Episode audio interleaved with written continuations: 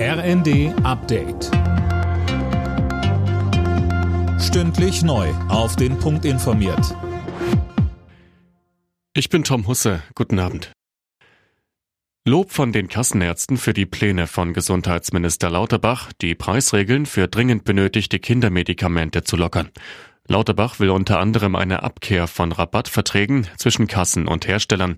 Er sagte: Die kurzfristige Wirkung bei den Kindern wird unmittelbar eintreffen, weil wir haben derzeit noch Belieferbarkeit in anderen europäischen Ländern. Erhöhen wir dort die Preise, wird ein größerer Teil der Liefermenge auch nach Deutschland kommen.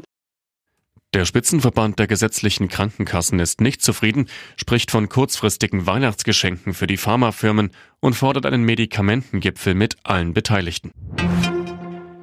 Wenn nächstes Jahr die Energiepreisbremsen an den Start gehen, will das Bundeskartellamt Abzocke verhindern. Dafür wird eine eigene Abteilung aufgebaut. Der Staat springt bei Stromkosten und Co. ja teilweise für die Verbraucher ein. Und da gibt's Befürchtungen, dass Unternehmen zu hohe Preise ansetzen könnten. Verteidigungsministerin Lambrecht beklagt undichte Stellen in der Bundeswehr. Hintergrund sind Berichte, dass nach dem Problem beim Puma auch die Panzerhaubitze zweitausend kaum einsatzfähig ist. Sönke Rölling, überraschend kam das nicht, aber man wundert sich ja schon, dass da so offen drüber geredet wird.